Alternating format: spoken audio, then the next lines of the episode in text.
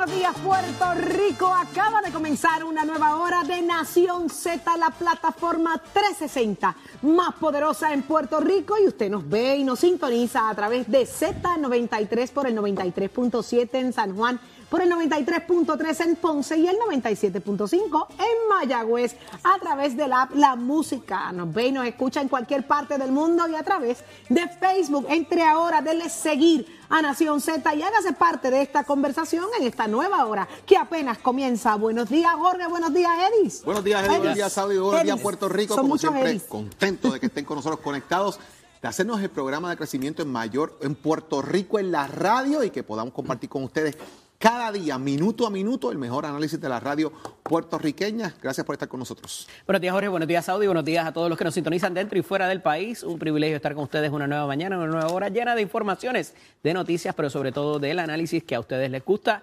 Levántate que el despertador te está velando y te agarra el tapón, Saudi Rivera Soto. En esta próxima hora, usted quédese con nosotros pendientes. Llega el ex senador Cirilo Tirado. Compañeros, y ustedes estamos claros todos de que en un momento dado Cirilo fue aspirante a la alcaldía de Guayama. Así. En estos próximos 30 días estará presentando allí todo lo que pueda ser eh, posible para un nuevo alcalde en este pueblo y él tiene, debería, ¿verdad?, responder varias preguntas desde su entender, desde su experiencia de qué está pasando allá en Guayama. Eso solo ocurrirá aquí en Nación Z. Desde los le- elevadores con amor.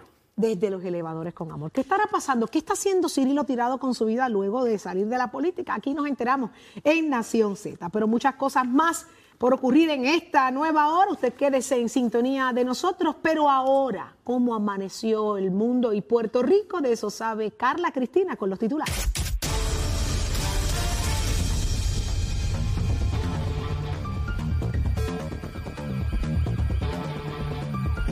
Buenos días, soy Carla Cristina informando para Nación Z. De inmediato los titulares. Agentes del negociado de investigaciones especiales allanaron ayer la sede de la legislatura municipal de Caguas y la Oficina de Tecnología e Información Municipal como parte de una pesquisa que realiza el Departamento de Justicia. En otros temas, la secretaria interina del Departamento de Recursos Naturales y Ambientales, Anaís Rodríguez, confirmó ayer la existencia de sobre 16 querellas no resueltas de construcciones ilegales en la zona marítimo terrestre en la reserva de Bahía de Jobos en Salinas, que datan de entre los años 2004 y 2015.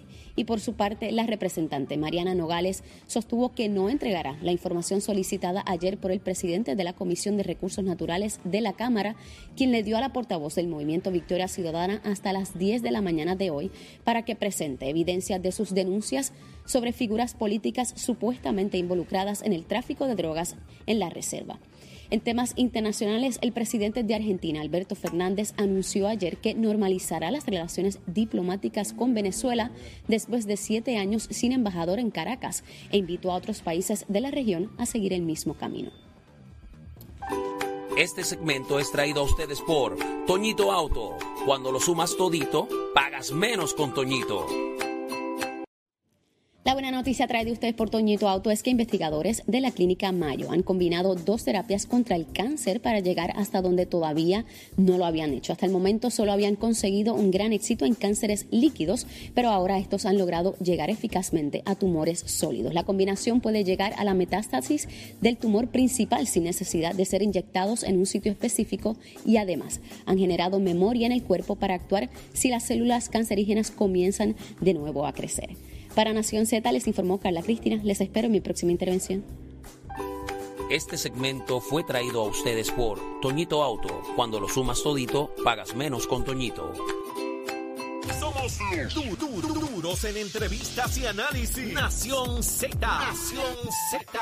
Por el app, la música y la Z.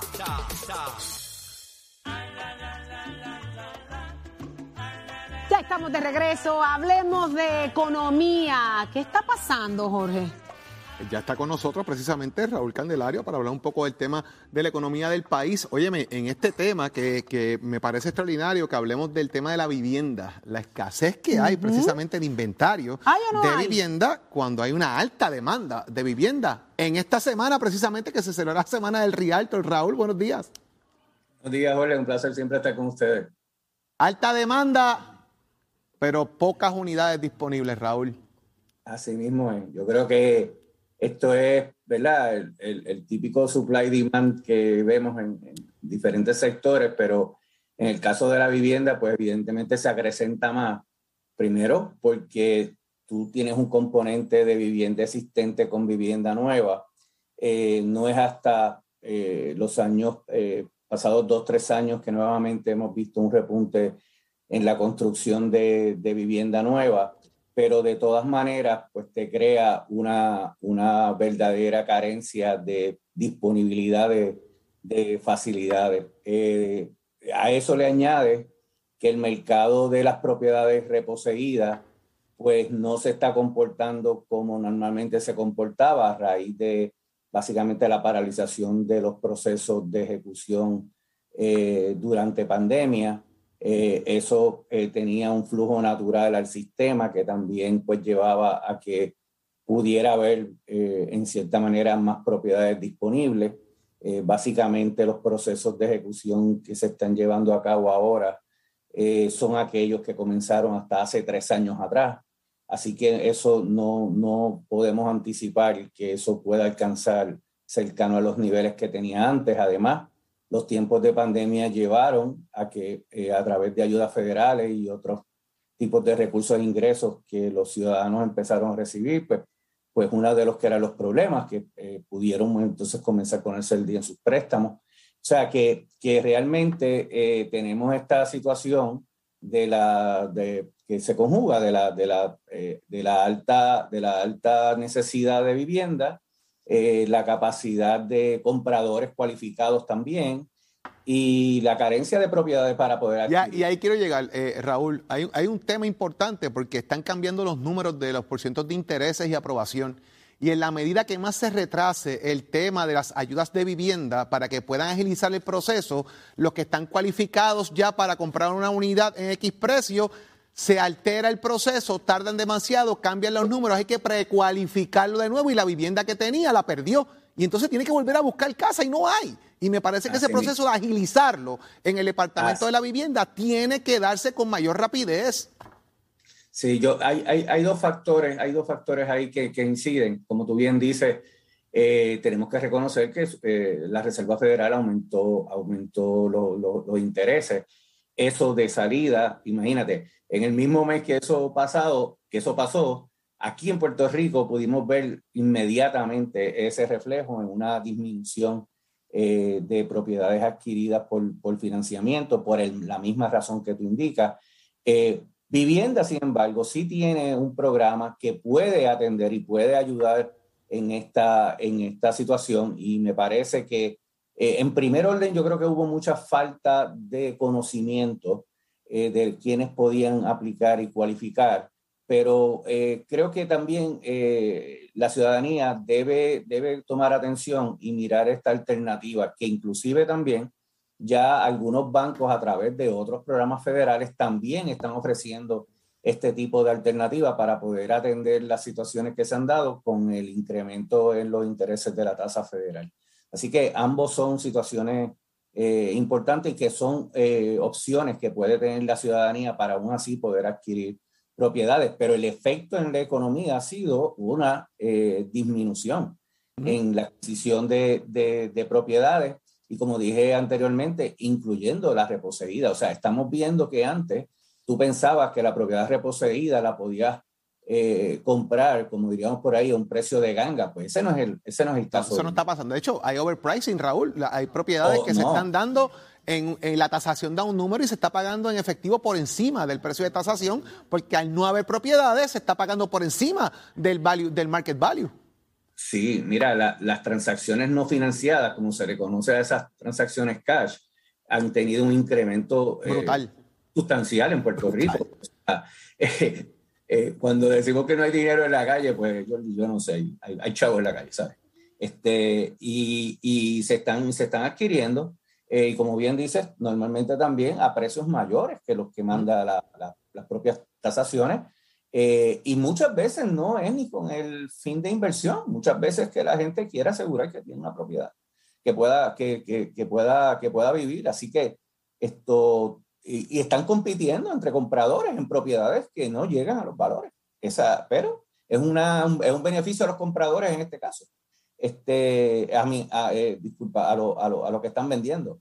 Eh, así que, que esa, esa es, una, es, una, situación que estamos, que estamos enfrentando en el mercado inmobiliario en el país eh, y, y, no, y no ayuda a resolver el problema de la, de la gente buscando, la, eh, buscando tener su casa propia. Puerto Rico es una de las jurisdicciones, y entiendo que es la principal jurisdicción en todos los Estados Unidos, donde la gente compra propiedades. Sí, así es la gente no está, eh, o sea, puede, ¿verdad? Como parte del proceso de crecimiento económico que tienen, pueden entrar en algún momento en procesos de, arrendamiento, pero en Puerto Rico a la gente le interesa comprar su propiedad.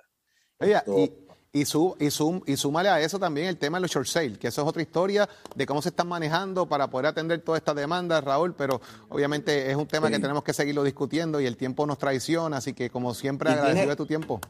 Y tiene muchas vertientes, Jorge. Esto, yo creo que ¿verdad? Tenemos que mirar, eh, no entramos ni en, el, ni, en, el, mercado de renta, que también es otro. ese, ese, es otro mercado que debemos hablarlo también, así que para el próximo martes deberemos tocar ese temita del mercado de renta, que es bien importante también. Sí, señor. gracias, Raúl, por estar con nosotros. Que tenga buen día, Jorge, y todos los compañeros. Gracias, gracias. Gracias, gracias por estar con nosotros. Y ya está en línea telefónica con nosotros el ex senador Cirilo Tirado, ex candidato alcalde de Guayama. Así que muy buenos días, Cirilo. Saludos. Sí, buenos días a ti, buenos días Jorge y al pueblo de Puerto Rico, saludos. Mire, lo escucho por acá que está con nosotros en el día de hoy, me alegro porque ayer yo dije un planteamiento aquí, yo dije, ven acá, espérate un momento, ¿qué te la de Cirilo tirado? Y obviamente resulta que usted también fue candidato a la alcaldía, aspirante a la alcaldía de Guayama, que hoy se disputa allí hasta el momento hasta tres candidatos, es lo que ha salido. Sí. Al momento, Mira, y había que preguntarle, primero, ¿cómo está usted? ¿Qué es de su vida? ¿Qué está haciendo? Bueno, pues, eh, primeramente, gracias por la oportunidad. Este, me encuentro por fuera del Senado, no tengo ningún tipo de, contrato, vamos a comenzar por ahí, con ninguna entidad gubernamental ni legislativa. Eh, me encuentro en mi práctica privada, eh, consultor, haciendo consultoría ambiental, eh, alguna consultoría pues a, grupos eh, que me llaman para algún tipo de trabajo y haciendo sobre todo este, la inspección de elevadores que es la licencia que poseo este, autorizada por el por Puerto Rico OCHA. O sea, que usted en paz, usted está en paz como dice Jorge, subiendo y bajando y trepando elevadores. Qué bien, o sea que usted se encuentra tranquilo, usted hace hincapié y arranca la conversación estableciendo que no tiene ningún contrato con el gobierno, como quien dice. claro, eh, eso tiene que Por ahí no es. Me encuentro mucha gente que me dice, mira, ¿y a quién estás asesorando? No estoy asesorando a nadie, asesoro obviamente a aquellos ex compañeros que me llaman o nuevos legisladores que me llaman, pues yo le doy mi consejo de, gratis, no tengo eh, ningún, ninguna atadura con nadie. ¿Y la alcaldía de Guayama, por qué no es una opción para Cirilo Tirado? Mira, decidí no aspirar, yo aspiré en pasada presidencia del Partido Popular con miras a, la alcaldía. En aquel momento pues no recibí el apoyo del pueblo. Eh, ya uno pues en esta altura, luego de haber estado fuera del proceso por un año, pues eh, surgió la oportunidad, me llamó mucha gente, no, no te lo puedo negar, aquí de Guayama para que aspirara eh, a, a, la silla. Decidí no hacerlo, pues entiendo que, que la vida uno tiene que tomar decisiones de, seguir hacia adelante y, y, dedicarse un poco más a lo que había perdido en aquel en esos 20 años que estuve activo en la vida pública y, estoy ahora en ese proceso en la empresa privada. ¿Quién gana esa, esa candidatura? ¿Quién la gana? ¿Almito? ¿O Brian? Eh, ¿Cómo te sientes con lo que pasó con Eduardo Cintrón allí en Guayama? Primero, Eduardo, frustrante. Yo creo que lamentable por demás. Este, una persona a quien ayudamos. Yo competí con él y con Carlitos Ortiz en la, en la primaria presidente del Partido Popular en Guayama. Carlitos Ortiz eh, salió, resultó ganado en aquel momento. Eh, convencimos a Eduardo de coger a para representante. Ambos perdieron, Carlitos y él. Eh, luego, este, en las próximas elecciones corrieron al mito y Eduardo para presidente del Partido Popular en Guayama, ganó Eduardo por 500 votos aproximadamente a Nalmito. Eh, Nalmito convencimos para que cogiera para representante, eh, ganó la Cámara, Eduardo corrió y ganó la alcaldía y lamentablemente ese mismo año ya estaba robándole al pueblo de Guayama. Yo, creo que eso es bien lamentable cuando uno hace un esfuerzo grande para tratar de, echar hacia adelante pues al Partido Popular y a, un pueblo, pues eh, encontrarse después de 12 años, que fue 8, 10 años casi, de hecho, fue un buen alcalde, eso no se puede tampoco despintar en, la historia de Guayama, obviamente enderezó eh, las finanzas del municipio, hasta por lo menos lo que hemos visto hasta ahora. Eh, y el pueblo de Guayama tenía un buen respiro en términos de los servicios que estaba recibiendo, pero pero eso es una cosa y, y lo otro que hizo pues eh, es deplorable y, de, y, reprochable. Yo creo que, que no, no debió haber nunca hecho lo, lo que hizo, haberle desconfiado, eh, quitado o, la gente haber perdido la confianza en él por la corrupción en Guayama. Don Cirilo Tirado y Rivera, el licenciado Eddie López por acá, un abrazo y un abrazo a su señor padre también, a don Cirilo Tirado Delgado, eh, se lo hace llegar, por favor. Eh, Seguro. Tenemos expresiones de su señoría también de lo que está aconteciendo en el municipio de Trujillo Alto. Eh, ¿Qué está pasando allí y cuál es el sentir suyo en cuanto a lo que allí acontece? Sí, déjame terminar con algo que me falta de Guayama y luego entro a esa este, contestación rápida. Respecto a la primaria, Jorge, que me preguntaste quién gana, yo creo que ese es un asunto que deben decidir los populares. Eh, yo. Eh, Pero tú eres popular y votas en Guayama tengo mi preferencia y voy a hacer mi voto por Nalvito, voy a establecer eh, claramente mi, posición. Yo no, no me escondo. Eh, obviamente, ambos tienen cosas buenas, ambos tienen cosas que explicar al pueblo por ejemplo, cosas buenas de ambos, ambos conocen Guayama, eh, desde el punto de vista legislativo ha estado haciendo su trabajo de, eh, visitar comunidades, mantener contacto con, con, la, con, con, la, con la ciudadanía de Guayama. En el caso de Brian, pues ha sido funcionario del municipio eh, de Guayama y conoce el funcionamiento de la administración pública en Guayama, pero tiene que contestar también un, un, asunto. Narmito, por un lado, tiene que hablarle a la gente claro sobre el asunto de Salinas, de las mareas, y hablarle claro sobre el asunto de, eh, los, de los fondos que ha estado distribuyendo, que está ahora bajo investigación. Y en el caso de Brian, tiene que hablarle claro a la gente de Guayama sobre su participación como presidente de la Junta de Subasta de Guayama, claro, sobre su cercanía con la figura de Eduardo Cintrón. Eduardo Cintrón, eh, todos saben en Guayama que su equipo de trabajo está apoyando prácticamente a O'Brien eh, y es como una eh, continuación de Eduardo Cintrón. Eso, eso, es una pregunta que la gente se hace y él tiene que eh, contestar si se separa por completo las acciones de, Eduardo Cintrón o si es o si lo, va a seguir pues la, la, obra y con el equipo de trabajo y, y, con las cosas de Eduardo y tiene que explicar por qué él aprobaba o, o autorizaban como presidente de la Junta de Subasta esa, esas subastas que ya estaban eh, vendidas por parte del alcalde. Cirilo, yo creo que son demasiadas preguntas y cuestionamientos para dos candidatos. No es más fácil que, que, que, se endose o se apoye a una persona que, que, no tenga que contestar tantas interrogantes, tantas preguntas que crean suspicacia en el país. Todo, en, la, en la política, el candidato más malo es el que no tiene preguntas que contestar porque ahí es que surgen entonces, cuando gana o se presenta eh, como funcionario, surgen entonces todos los fantasmas del closet que tenían en el pasado. Yo creo que es importante que se contesten esas preguntas ahora y que el pueblo sepa transparencia, sobre todo de cada uno. José Luis Cruz, no me va a dar la pregunta, senador.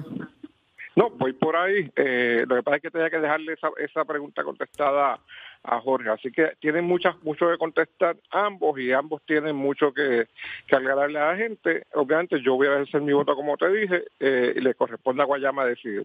Con respecto al alcalde de Trujillo Alto, yo presenté una moción hace poco, eh, la semana pasada, para de urgencia para que la Junta de Gobierno actúe sobre el asunto de Trujillo Alto, actualmente el alcalde no aparece por ningún lado, la, la, la Junta de Gobierno tiene acción, tiene radio de acción para actuar el reglamento del partido tiene las herramientas, yo estoy utilizando una de las herramientas que es notificarle al comité municipal que podríamos eh, iniciar un proceso para eh, para este, dejar vacante la presidencia del Partido Popular en Trujillo Alto ante la incomparecencia del alcalde. ¿Usted sigue siendo parte de la, de la Junta de Gobierno?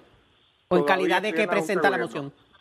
Por acumulación, miembro por acumulación de la Junta de Gobierno. ¿Se mantiene, Eh, Cirilo? ¿Se prefiere mantenerse ahí y pertenecer a la Junta en esta próxima, en esta próxima reunión?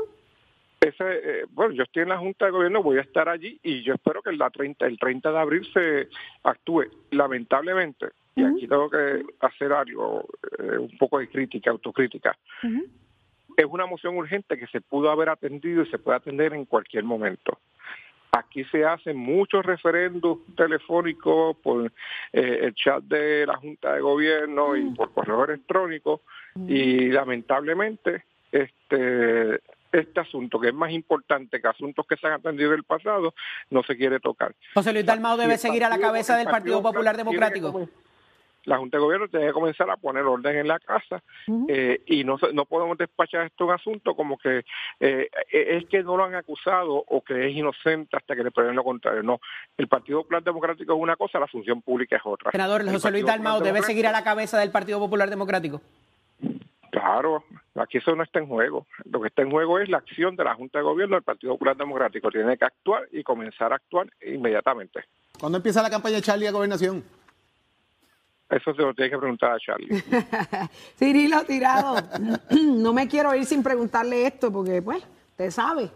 Eh, ¿Está vivo o no está vivo el Partido Popular Democrático en Puerto Rico? El Partido Popular está vivo, está fuerte, por eso todo el mundo habla del Partido Popular y es, y es- y es objeto de discusión pública en el país porque unos quieren destruirlo y otros queremos vivirlo, hacerlo, Vamos a ver. hacerlo revivir. Todas las esperanzas están puestas en esa Junta de Gobierno, así que esperemos que después de la Junta esté con nosotros también para que nos traiga su análisis de lo que allí pasó que y cuál es el futuro del partido. Siempre a Soledad. Estoy Muchísimas un poquito gracias. fuera de forma, pero... pero No hace falta, no hace falta. Usted está tranquilo, está gozoso, está gozoso. Un abrazo, que, Cirilo, y, y Buen día, mis Cirilo. cariños, y mis cariños al señor padre. Mucha Nuevamente. salud, mucha Seguro. salud sobre todas las cosas, usted y a la familia. Cuídate. Cirilo Tirado, ex senador del Partido Popular Democrático, mire, más claro no canta un gallo, ¿sabe? Y solo pasó aquí, en Nación Z. ¿Qué está pasando allá con los Red Sox? ¿Hay COVID? ¿Están o no están los muchachos contagiados de COVID? Por hay algo que pierden. Hay uno de ese sabe Siguen Tato. perdiendo. ¡Ay! Tato Hernández, llévatelo. Presenta, presenta a, a Tato Hernández en Somos Deporte. Por el habla música y, y, y Z93. Vamos arriba, señoras y señores. Tato Hernández en la Casa Nación Z. Somos Deporte con piso de Mestre Escuela que te informa que estamos en el proceso de matrícula para el mes de mayo. Óigame, las clases comienzan en mayo. Está pendiente por ahí. Puedes pasar por Caguas, Vega Baja, Bayamón, Ponce, Mayagüez. Nuestro próximo trimestre, 787-238-9494. El numerito a llamar. Tanto joven como caballero, como dama, como jovencita que estudiar en esta escuela, hasta los veteranos, date una vueltita y toma tú la orientación, compara facilidades de equipo y toma tú la decisión de estudiar en esta escuela. Bueno, vámonos con el béisbol. Boston, el dirigente de las Medias Rojas, el Alex Cora, pues ah, notificó que tenía el catcher, uno de sus catchers principales con COVID. Alex se llama Kevin Parecki, al igual que dos empleados que trabajan con los Boston. Ahí parece que aparentemente alegadamente eh, están con el COVID-19 lo retiraron, entonces se llamó al catcher de AAA Conor Ron para que estuviera trabajando con nosotros. Ayer no tuvimos la suerte, ayer perdimos contra Minnesota, nos ganaron ocho carreras por tres, pero señor licenciado López, tranquilito, que usted no los ha ganado todas y usted le hace falta mucho picheo, no van a depender toda la temporada del stopper que tiene. Así que cójalo con calma que esto está empezando. Mientras tanto, otros resultados, los Astros de Houston le ganaron a los Angels ocho carreras por tres y en el juego interliga que había, los Chicago Cubs le ganaron a Tampa Ray, a las Mantas Rayas, seis carreras por cuatro. Y usted se entera aquí en Nación Z, que tengan buen día. Achero, give it on my friend. El informe del tránsito es presentado por Cabrera Ford, 787-333-8080. Soy Carla Cristina informando para Nación Z. En el tránsito continúa pesada la autopista José Diego. Entramos entre Vega Alta y Dorado y también entre Tuabaja y Bayamón, así como la carretera número 2, la PR5, la 167 y la 165 en dirección a San Juan. Tapón también en las avenidas Lomas Verdes y Las Cumbres. Entramos desde Bayamón hasta Trujillo Alto y pesado el expreso Valdorite de Castro en Carolina en dirección a Santurce, el expreso de Trujillo Alto en dirección a Río Piedras, así como las avenidas Campo Rico, Ramal 8 y 65 de Infantería. La autopista Luisa Ferré está congestionada en la zona de Montelledra y más al sur en el área de Bairoa en dirección a San Juan, semipesada la 30 entre Gurao y Caguas y moderado el tránsito en el expreso Chayán en San Lorenzo. Más adelante actualizo esta información. Ahora pasamos con el informe del tiempo. Hoy estaremos bajo la influencia de una vaguada que está sobre la vecina isla de la Española y durante horas de la mañana tendremos un cielo parcialmente nublado y a medida que entre humedad al área este y sureste, la nubosidad va a aumentar y provocarán aguaceros en esas zonas. Ya en horas de la tarde la actividad de lluvia se concentrará al norte de la cordillera central y generará lluvia suficiente que pudiera provocar inundaciones urbanas y de riachuelos en áreas localizadas. Los vientos se mantendrán aumentando a medida que transcurra el día moviéndose del este a velocidad de hasta 25 millas por hora con ráfagas más fuertes a lo largo de las costas debido a la brisa marina. Las temperaturas máximas fluctuarán entre los bajos 70 grados en las montañas más altas y los altos 80 en las costas. Más adelante les hablo sobre las condiciones del mar que continúan peligrosas. Para Nación Z les informó Carla Cristina. Les espero en mi próxima intervención.